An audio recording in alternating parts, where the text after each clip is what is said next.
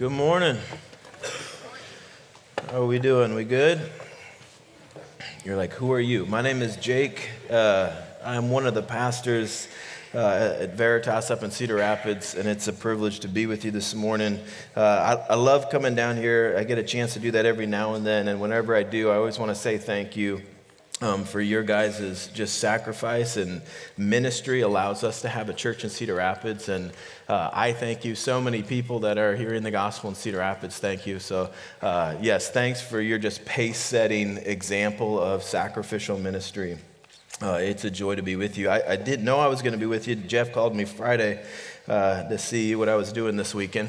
Um, but there are some circumstances that came up that uh, gave me the opportunity to be with you, and I'm thankful for that. Uh, if you uh, come here every week, uh, you know you've been working through the book of Titus.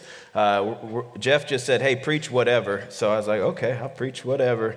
Um, and we've been uh, we've been working through the book of First Thessalonians in Cedar Rapids, so uh, that's where we're going to be, and uh, hopefully, uh, I pray that it's a timely word uh, for you. I, I, feel that it is. We have a text today um, that's going to deal with some heavy emotions that we feel that are probably fresh for this congregation.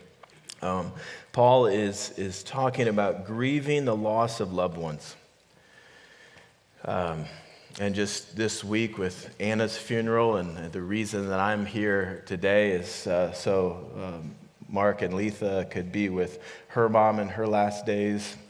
Um, it's something that uh, every one of us in this room know uh, an emotion close to us, and if not, you will. Um, as we, we deal with um, grieving the loss of loved ones. And, and Paul is, is writing to them, trying to provide some encouragement um, and how to grieve. how, how, do you grieve, or how does he speak into grief when you, you're facing the loss of, of those you've loved who have passed away? And uh, let me just kind of, since we're not working through this book together, let me just kind of catch you up on their situation. So, uh, Paul is this uh, church planter traveling around, um, goes to Thessalonica and he preaches the gospel and uh, a lot of people it says like a lot of greeks and leading women kind of respond in such a way uh, that the, the jewish leaders of that city kind of got jealous so they went and recruited a mob uh, to run paul out of town. They literally got a mob of people to stir up and like let's get rid of paul. They hid paul um, and they ended up arresting some guy named jason and kind of interrogated him and while they're doing that they snuck paul out of the city at night so that's kind of how this church got started. So Paul flees after a mob chases him out of town. Um, and after a while, he's concerned about how this new church that he helped get started is doing. So he sends Timothy back to check on them. He's like, they know me. I got wanted posters there. Why don't you go back? And I, I want to hear how these people that I love um, are doing. So Timothy goes and he checks on them. And Timothy comes back and gives a report, and it's like, hey, they're, they're doing great. You'd be so encouraged. And then Paul writes this letter, 1 Thessalonians, to them in response of what he heard uh, from Timothy. But, but they were, if you can imagine, uh, Paul fled because a mob chased him out of town. Well, these new believers, they still lived there. They still live in this hostile uh, situation to the gospel where they're facing persecution and opposition. Um, and for them, it could feel like, hey, Paul, you talked to us about a lot of good news about the Christ's return and, and how he's our king, but it sure feels like we're losing now. And they would have definite like reasons to complain, like it's not fair. I lost my job because of my faith. Um, I had a friend in jail because of her faith. I have my spouse lost his life because of my faith. Like they're in the midst of persecution, and uh, Paul is is looking to fuel their hope. have you ever uh, felt like you're just running on empty when it comes to hope? You just feel like I I don't feel like coming to church. I don't feel like singing. I don't, I don't feel like staying married. I don't feel like obeying. I don't, like I'm at my wits' end. I, I just feel like I'm running on empty when it comes to hope. Let me ask you this. How many of here would want more hope? Look at most of you are like, you're so depressed you can't even raise your hand. Just like, I'm just done. I got to I can't even raise my hand. Yes, like hope is a, a good thing. Everybody wants hope. Like we, we, we, we hunger for hope. Well, how do you fill up on hope when you feel like you're running on empty? Like, how do you get more hope in you? It's like, I, I need more hope. How do we fill up on hope when it feels like we're running on empty? And we get this concept like when it comes to cars, like our cars run on gas, or we're in Iowa City, so maybe yours runs on electricity. Um, but you know, either way, like it's gonna last so long, and you either gotta recharge the battery or you gotta refill the tank. Like uh, after a while, it's gonna run on empty, and you can't continue to go unless you put more into it. Well, how, how do you fill up on hope when it feels like I don't, I don't feel like I have anything left in the tank? How do, how do we put more hope in us? And I think Paul's going to point us to some directions on how to do that. And he's looking for them. This kind of tells you where we're going, but he's looking for them to have an emotion that is not just driven by their current situation, but by also their future situation. Paul's looking for them to have an emotion that's not just driven by their current situation, but also by their future situation. So let's try to figure this out together. 1 Thessalonians chapter 4, uh, we're going to start in verse 13. I love to hear the turning of pages. Let's go. All right, you're cranking me up. Verse 13. But we do not want you to be uninformed, brothers about those who are asleep. Now, when he says asleep, he's talking about those who have passed away, those who have died. Like, I don't want you to be uninformed about those who, who have passed away. And he says, brothers. Like, I want you to know, he's talking uh, to believers about believers. So if you're here this morning and you would consider yourself a believer, these are meant to be words of, of informing you for your comfort. Um, he's talking to believers about believers and the, the idea of those who have fallen asleep. Like, I don't want you to be uninformed about those who have passed away. And that's the issue of like, not being informed. Like there is an ignorance that he's trying to say, like, hey, we need to avoid this. I want you to understand something. I have some truth that I want you to grasp. Now, you may claim a, a, a, belief in God, but you may be missing an understanding about the things of God or the truths of God. And I'm amazed as a pastor of how many people can grow up in church and spend decades in church and still be uh, in the dark or uninformed about the things of God or the truths of Scripture like just kind of miss the gospel. What's central? In fact, there was a, um, a neat man a month ago. I, I did his funeral. Uh, his name's Doug, and uh, neat guy, big hunter, fisherman uh, man. But um, a year ago, he was in my office, and just dealing with some depression and just hurting, um, and kind of walking through, talking through some of his life stuff. And um, I just I asked him. I said, Doug if you were to die today and you stood at the gates of heaven and they said, Doug, why, why should I let you in? What would you say? And Doug started to give a very common, ignorant answer. I mean, he started listing his credentials. Well, I've really tried to be a good dad, and I've, I've really worked hard to do, do, nice things, and you know, I haven't done that. And he just starts laying out like his case for his entrance into heaven. I was like, no, Doug. It, that's not how it works. Like, good people don't go to heaven, forgiven people do. And we, we walk through the gospel. And as I did that, I remember him sitting on the couch. And he's, this guy grew up in church, he was an altar boy.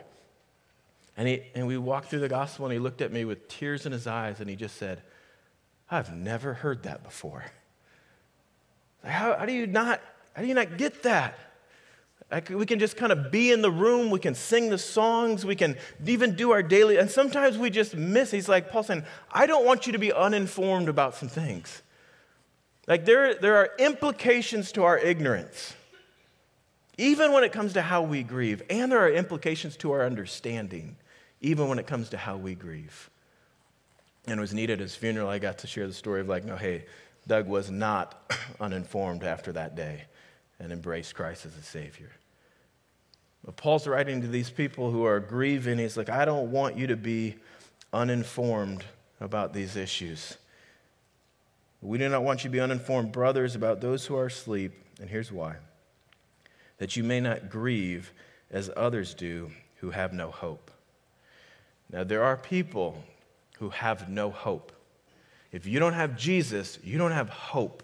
But he's talking to brothers. He's saying, You have hope. That's not you. There are people who don't embrace Christ and they have no hope apart from Christ, but you embrace Christ, so you have hope.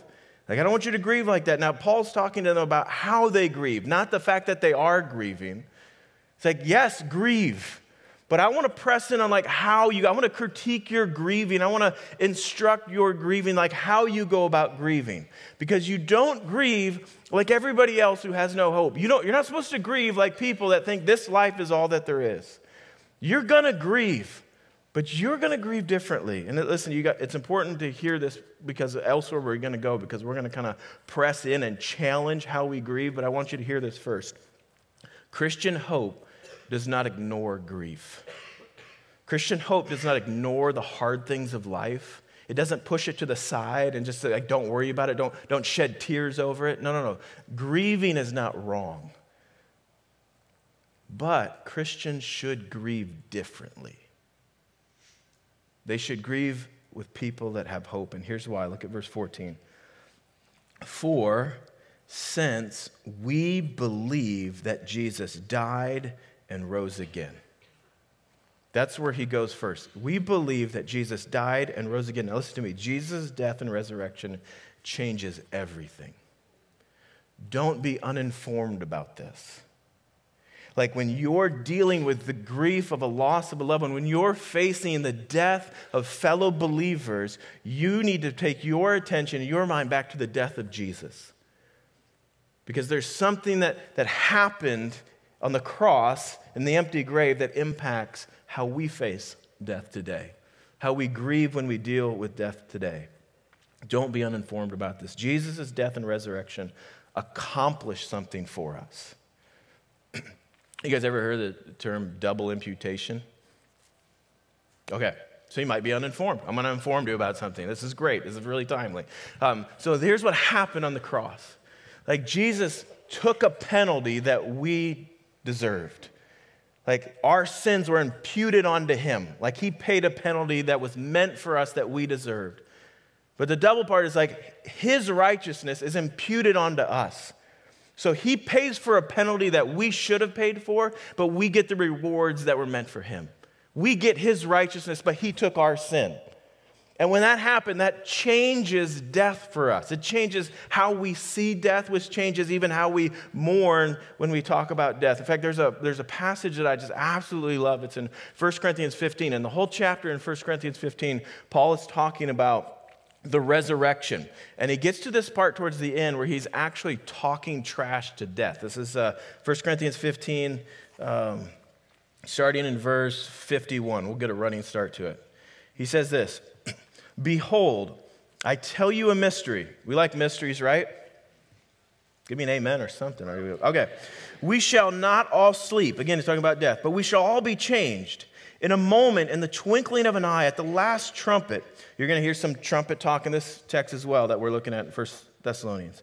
For the trumpet will sound, and the dead will be raised imperishable, and we shall be changed. For the imperishable body must put on, Im- for the perishable body must put on imperishable, and the mortal body must put on immortality.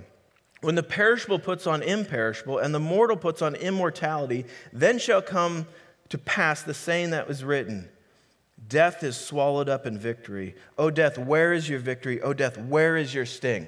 This is what Paul's saying. It's like, Death, you don't scare me anymore.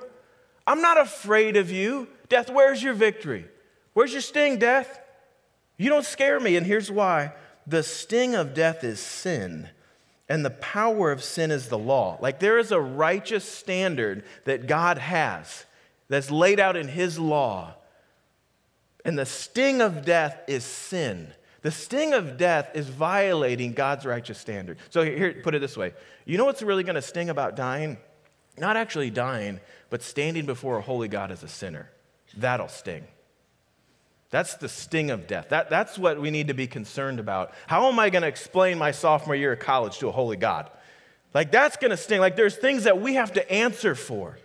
And he's saying that's the sting of death. But it goes on to say this The sting of death is sin, and the power of sin is the law. But thanks be to God who gives us the victory through our Lord Jesus Christ.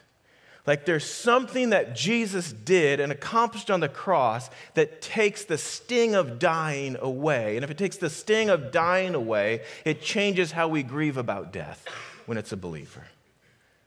Change everything. In fact, there's, there's a story, perhaps you've heard it. There's a, um, a man and his, his son were, were just going on a, a drive one afternoon, on a gravel road and the windows down just to kind of enjoying some father son time. And a bee flies into the car, and the son starts to panic because he is deathly allergic to bee stings. And he just starts flipping out and he's crying and he's just scared and he's screaming. And the dad's just of like, What do I do? I can't get this bee out there. Finally, the dad reaches out and he grabs the bee. Well, the bee stings him and he lets go, and the bee starts buzzing around again, and he's back in the kid's face, and the kid's screaming and he's crying, and he doesn't know what to do. And the dad reaches out his hand to the son and he shows him, and in the palm of his hand is the bee's stinger. And he says, Son, that bee can't hurt you anymore. You don't have to be afraid of that bee anymore. Like he's still going to buzz around you, but there is now no more reason to be afraid of that bee. Or as Paul puts it in Romans, there is now no more condemnation. Like he took the sting out of death because he paid for our sins and he gave us his righteousness. Therefore, we don't have to fear standing before a holy God, wondering if we've been good enough to be accepted. We have confidence that we'll be accepted because of what Christ has done on the cross. And if it changes how we see death, it changes how we grieve when other believers die. Look at verse 14. Let's keep going. It says, For since we believe that Jesus died and rose again, even so, through Jesus, God will bring with him those who have fallen asleep or those who, who have died. So, even so, it could be translated uh, in the same way. So, when we think of Jesus' death, death and resurrection, in the same way, even if we ha- die, we will have a resurrection. Like there is a, a bodily resurrection for us in our future, and it happens through Jesus Christ. Um, raising somebody from the dead is a power that Jesus has. He displayed it in his own resurrection, but he also displayed it uh, in the resurrection of a friend before his death. If you remember Lazarus, uh, he got news from, from some friends that, hey, your buddy Lazarus, he, he's sick, you need to come. He doesn't come in time. Lazarus dies, but then uh, in John 11, he says this Our friend Lazarus has fallen asleep, but I go to awaken him. He hasn't fallen asleep, he's died. And, and they go to the tomb, and there's a stone rolled in front of it already. And Jesus like, remove the stone. And Jesus like, no, it's been too long. He stinks. The body's. He's like, no, remove the stone. Jesus wins that argument, right? They remove the stone. He's like, Lazarus, come forth, right? And he gets up and hops out of the grave, like all bondaged up in his, his burial garments because he just wakes him up like he was taking a nap. Like it's Jesus' power over death. Like he did that easier than I could wake up my teenagers. I, just, Johnny, come forth. Nothing happens, right? But anyway, he has that kind of power over death. Like it's just like, and he's like, there is a resurrection in your future. Death is not the end. Like here, here's what we need to know, guys. Jesus' victory is our victory. Like even so, in the same way that Jesus beat death, through him, he will give you victory over death. Death is not the end.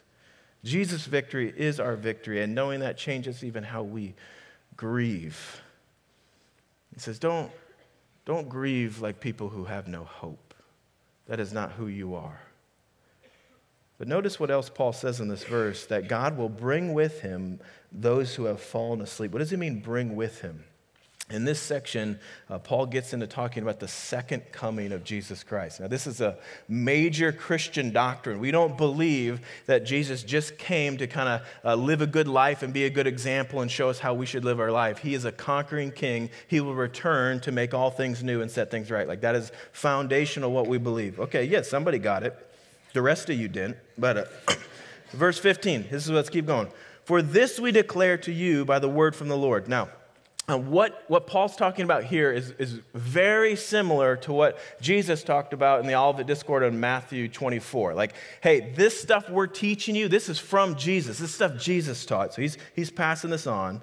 It says, For this we declare to you by a word from the Lord, that we who are alive, who are left until the coming of the Lord, will not precede those who have fallen asleep. So there's an order to these events that are coming that Paul wants them to be informed about. Like, listen, just because you, you've died doesn't mean you're going to miss out on this. The dead will rise first, then, then those who are alive. Like, he's going to get into that, but, but there's an order to these events. So here's what I think happened Paul uh, establishes this church in Thessalonica uh, and, and then he sends Timothy back to check on it. And in that gap of time, some of these believers have died. Maybe due to persecution.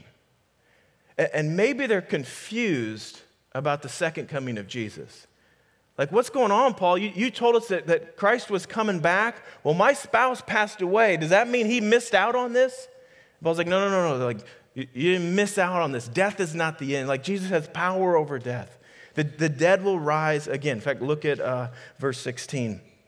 So the, he says, For the Lord himself will descend from heaven with the cry of command, with the voice of an archangel, and with the sound of the trumpet of God, and the dead in Christ will rise first. So there's an order to these things that I want you to be informed about. I want you to understand that you need to know this is how it's going to unfold. Now, this may be one of the noisiest passages in the Bible. There's a cry of command, there's, there's a trumpet blowing. And Paul is using language to talk about Jesus returning uh, to earth the same way a king would enter a city. So he's got a commander who's going to give a loud command. Somebody's going to bring a, a, you know blow a trumpet, and he's kind of got a parade of soldiers. And like this is how kings enter cities. And he's saying, hey, that's how Jesus is going to return to earth because he's our king. And when he comes back, he's going to come back in a way that is undeniable. That's our king. And everybody's going to get it. Listen, listen to me, guys. The, the return of Christ is going to be the best day ever for some. For some. And it's going to be the worst day ever for others. If he is not your king, he will be your enemy. When you think about it, when, when the return of Christ, who before he ascended into heaven was murdered and beat and spit upon and mocked, he's coming back. And if you don't see him as your Savior, your Lord, your King, then he's coming back on a white horse with a sword coming out of his mouth with an angel army behind him. And that's not going to end well for you. But for a persecuted group of people, even the idea of the way that Jesus is going to return is such good news. Because this persecuted group of people, they feel powerless in their society. I get no justice. Uh, this is unfair. This, what, what I'm dealing with, this, like I can't take it to the judge. Like, and he'd do, like I don't get treated fairly there. Like, what am I going to do? What, what options do I have? Oh, there's another judge coming. I'll wait.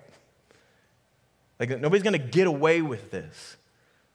Like, my king is coming, and he's coming with justice. And like, well, you, will never live to see the day. Okay, well, I'll rise from the dead and see the day. Like, how much hope does this good news provide? Let's, let's keep reading. Verse 17. He continues to kind of unpack the order of these events. Then after the dead in Christ will rise first, then we who are alive, who are left, will be caught up together with them in the clouds to meet the Lord in the air, and so we will always be with the Lord. It's another good spot for an amen. All right. Uh, he, he's talking about being caught up in the clouds. Now, if you've going to spend some time in Christian world a little bit that uh, what he's talking about here is the rapture. It just kind of means being, being caught up. And it's this idea of when Jesus returns, you know, the dead in Christ, they're going to rise. Uh, if you're alive at that time, you're going to be caught up. You're going to rise too uh, and meet uh, the Lord in the air. Now, uh, there is some debate on when this happens. Good and godly people uh, disagree and come to different conclusions on this. Some people think that uh, there's, there's the dead in Christ will rise, and then if you're alive, you'll be caught up uh, to be with Christ in the air. But then there's a, like a seven year tribulation that happens, and then you come back uh, to, for judgment. Other people see this as just one event, uh, like after a period of tribulation and trial and difficulties, uh, the dead in Christ will rise. Uh, if you're alive, you'll be caught up to be with Jesus, and then he'll kind of come down and, and, do judgment. That's the correct view, but you can talk to Mark and Jeff later and kind of fight that out. um, but here, here's the thing don't, don't get lost in that. Either way, either way, what everyone agrees on, uh, I'm just a guest speaker. Who's, okay. Um, what, what everyone agrees on is that from this point on, we will be with the Lord forever. Now, it can be fun to try and figure out, not just fun, like it's in the scripture. Like we should study the scripture, but to kind of like understand Bible prophecy and, and Daniel's like, what do the toes mean? And then you get to the Olivet Discourse, like what's Jesus talking about? And then you get in Revelation, you got dragons and all the kind of things, and you're trying to figure it out. And it could be fun to do that. But there is a caution to it. In fact, uh, if we would keep going in this section, Paul gets into this caution about times and seasons and trying to figure out. And the, the danger is that you actually miss the point. Like, here is why Paul is writing this. Look at verse 18. Therefore, this is why I'm telling you, this is the conclusion of this truth. Therefore, encourage one another with these words.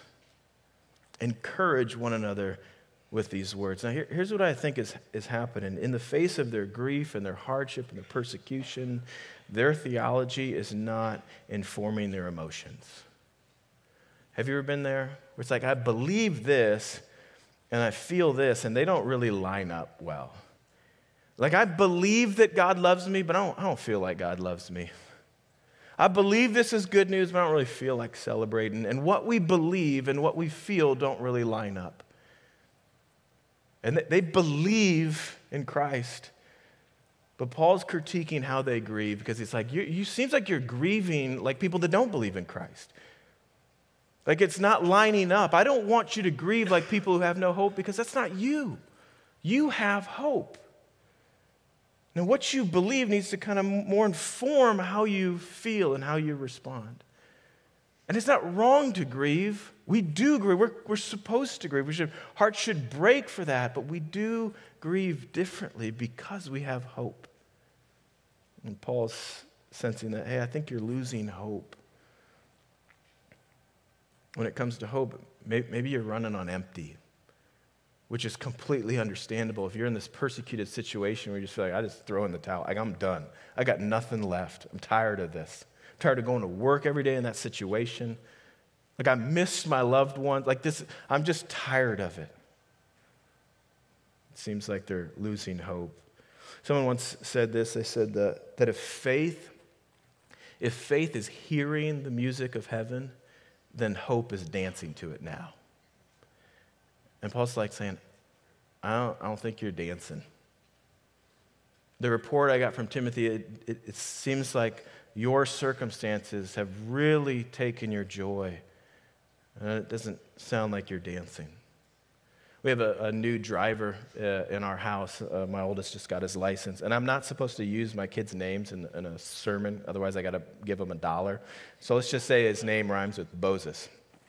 Um, save me a buck. Uh, so Boses just got his license, and uh, he, he, he's a he's like a typical new driver. He loves you know getting in the car and he's doing that, um, but he he doesn't like get, putting gas in the car. Uh, so, like parents, you know, like you kind of get in the car after your teenager, it's always on empty, like conveniently. Uh, that's more like he, he doesn't want to put gas in the car. He likes to drive, but he doesn't like to put gas in the car. And I'm like, buddy, if you don't learn to get comfortable putting gas in the car, your days of driving are going to come to an end. And that's not even a punishment. That's just how automotives work. Like, if you don't have gas, like you can't you can't drive. It's it's gonna come to an end. Like if you want to continue to drive, you got to figure out how to fuel up the car. And listen to me. You have got to figure out how to fill up on hope. Because this life is hard. And there will be so many things that will suck the hope out of you. And if you don't know how to fill up on hope, you're, you're going to tuck her out and throw in the towel. It's going to be you coming to church for a while, sitting there, hurting, feeling like, I don't, feel like singing. I don't even want to be here. And if you don't know how to fill up on hope, there's going to come a day where you're not here. And you just stop coming. If you don't know how to fill up on hope, there's going to come a time where you're sitting across the table from a pastor or a connection group leader just ready to, to embrace disobedience. And they're going to be pleading with you to make a different choice. Like, I'm, I'm done with this marriage. I have nothing left in me. I'm spent. And you're just going to want to quit. We have got, listen to me, guys, we have got to know how to fill up on hope. Because if you don't, there's going to come a time where you just throw in the towel. The good news is, Paul gives us some instructions on how to do this. This is what he says Therefore, encourage one another with these words. What are these words about? Jesus died and rose again, and he's coming back. With these words, that's how you fill up on hope. This is what you need to be encouraged by. It's the gospel. This is who Jesus is. This is what he did. This is what he accomplished. This is what he promised. Like he, he's coming back. And if you're uninformed about this, then you're going you're going to be on empty soon. As soon as life gets difficult and, and trials come and grief overtakes you, you don't know how to fight back. Like you've got to come back to this. Jesus died, he rose again, he's coming back. Like, here, here's, what, here's what Paul's putting at. He's saying, Your current circumstances need a view of your future reality. Like, I know your current circumstances are difficult, but from where you're standing, you need to have a view of your future reality. You can't lose sight of the promises of God. You can't lose sight of what Jesus accomplished for us on the cross and in the empty grave. Like, you, especially when times are hard. Like you come back to this, you, you dwell on this. You can put it this way uh, We find hope in hard times through faith in our glorious future. And, and here's why I say faith. Look back at verse 14. Uh, why don't we grieve like those who have no hope? Or why are we supposed to have hope even in the, the face of grief? Verse 14. Um, so before, he says, so that you may not grieve as others do who have no hope, for or because, like here's why we have hope in the face of grief, since we what? Help me out. We what? We believe. We believe. Like, like our hope is connected to our belief. You can put it this way if you're a note taker faith fuels hope. Faith fuels hope. Like when it feels like we're running on empty, I got nothing left. I don't feel like singing. I don't feel like obeying. I don't feel like showing up to group. I don't feel like being around those people. I don't, you know, I don't feel like we're just done. I'm spent. Life is too hard. I'm overwhelmed. I've tried. I got nothing left. Like when we feel like we're running on empty with hope, we have to, hear me now, we have to come back to what we believe. What is it that I believe? Like I know how I feel, but what, what do I believe? I believe that Jesus died. I believe his death was sufficient to cover my sins, that in his death, he took the sting out of death. I believe that that tomb is empty and that he beat sin, Satan, and death. I believe that he's coming back for me, that he's going to come like a returning, conquering king. I believe he was going to wipe every tear from my eye. I believe that he's going to make all things new. I believe that there's going to be no more sick, death, mourning, crying, or pain. Like you dwell on that. It's like, okay, this is how I feel. I'm going to come back to what I believe. And you dwell on that. It's like, okay, I know that song. I know that song. Like turn it up in your head. Dwell there. Like that's the music of heaven. Like I, I know that. Like this, this is who Christ is. This is what he accomplished, right? Jesus died for me. He rose from the grave. He will return. He's like, okay, I can start dancing that, right? Maybe it's country line dance for me. I don't know how to get that. But it's like I hear the music of heaven and I'm going to play it in my head over and over again until I can start dancing to it now. Faith fuels hope. And we have to dwell on what we believe to fill up on our hope. And we all, we all dwell. What most naturally our dwelling falls into is I'm going to dwell on what's grieving me.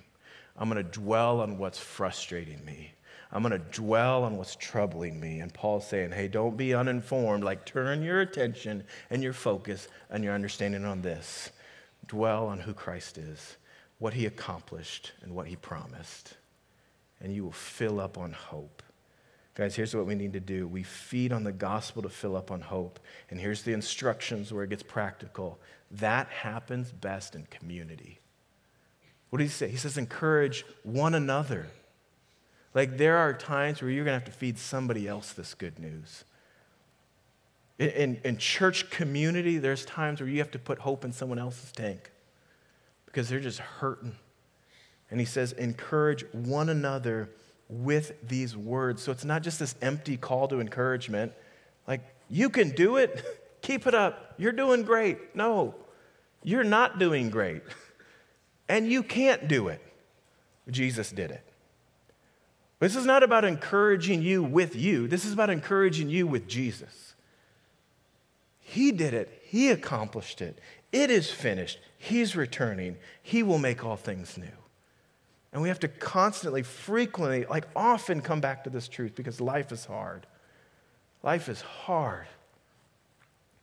But our future is glorious.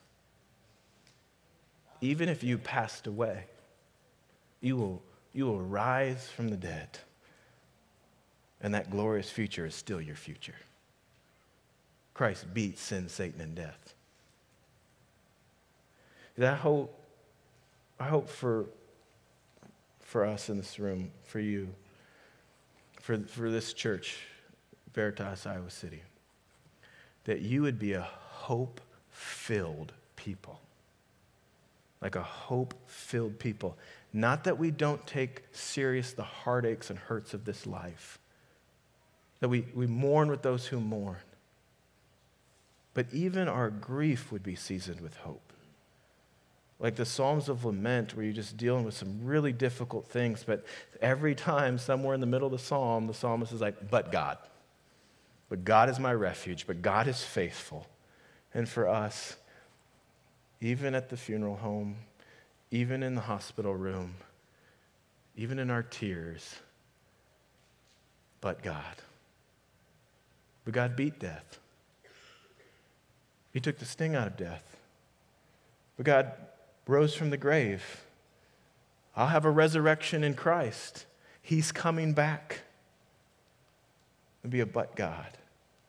Because I'm telling you, church, the greatest impact that you're going to have on your community may come not as things get better in our world, but as things get worse. And people outside of this community look at you and see how you suffer and how you grieve that you can be people who don't grieve like everyone else, but even in your grief, there's hope. So may you be encouraged by this truth, and may you encourage one another with it. Amen. Amen. Let's pray.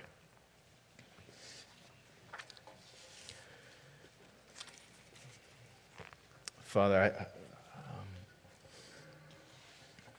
I think of um,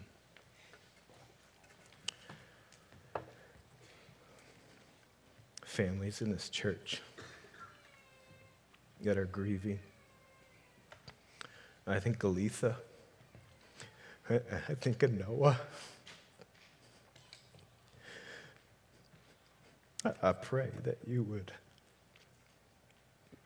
you would be a comfort a peace that transcends all understanding.